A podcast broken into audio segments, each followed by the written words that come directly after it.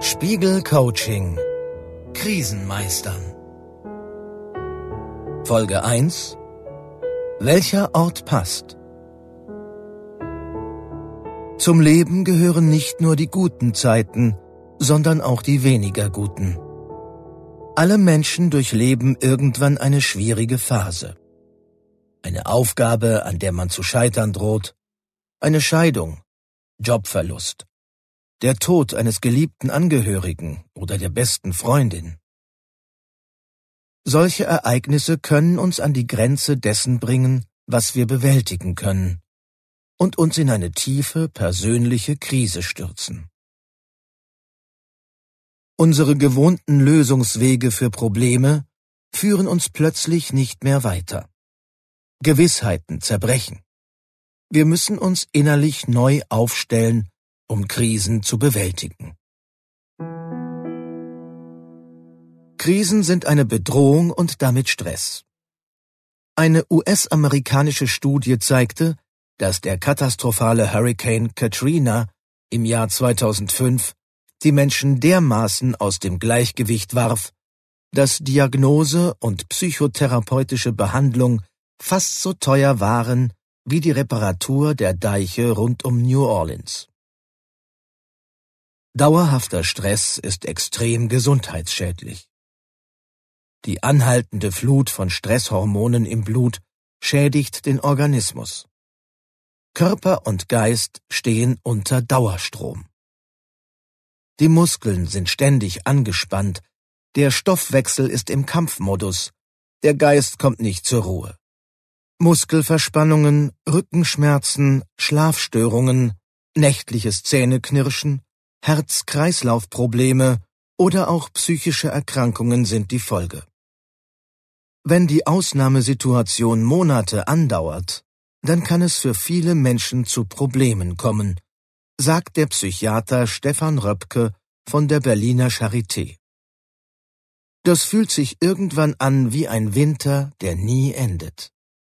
Aus dem Modus chronischer Anspannung und Alarmbereitschaft können sich auch Angst und Panik entwickeln. So belastet man sich zusätzlich in ohnehin schwierigen Situationen, ohne der Bewältigung der Krise irgendwie näher zu kommen. Deshalb ist es so wichtig, den Stress zu reduzieren und achtsamer mit sich selbst umzugehen. Dafür gibt es zwei verschiedene Übungen, mit denen Sie sich selbst ein Gefühl von Ruhe und Sicherheit geben können.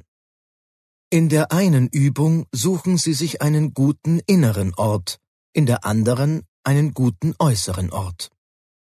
Sie können beide Übungen machen oder Sie suchen die aus, die Ihnen mehr Freude bereitet. Ein persönlicher Ort. Ihre Wohnung ist vielleicht gar nicht so klein, aber einen Ort, an dem Sie ungestört sein können, gibt es eigentlich nicht. Dieses Problem kennen viele Menschen, die mit Familie oder Partner zusammenwohnen. Zu viele Flächen sind für alle gemeinschaftlich nutzbar. Ändern Sie das in Ihren vier Wänden jetzt, natürlich im Rahmen dessen, was möglich ist.